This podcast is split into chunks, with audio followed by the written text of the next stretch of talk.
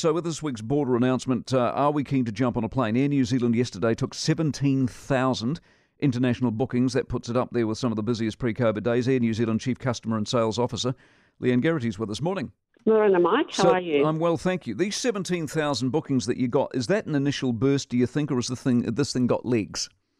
Uh, look, it, it, definitely is an initial burst, but we have continued to see strong demand across the following 24 hours. So, as of um, late yesterday, we were upwards of 25,000 bookings for international travel. And where are they going?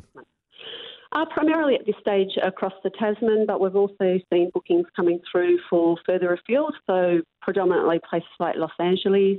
And then, of course, we do have people looking uh, for those much loved holiday destinations like Rarotonga and Fiji. And on 17,000, is that a good day, a good week, a good month pre COVID?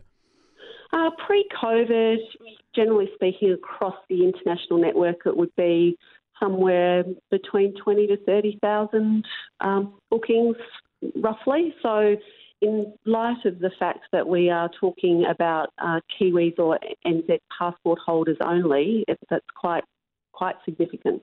The expansion of the network. What are you going to need to do, or you still don't know yet? No, look, we have obviously kept the network very warm because we've been flying cargo services throughout the entire um, pandemic. So, uh, opening up a lot of the network to passenger services uh, is, I'm not going to say relatively simple, but you know we, we have kept the network warm. So, um, it's not a difficult thing for us to do.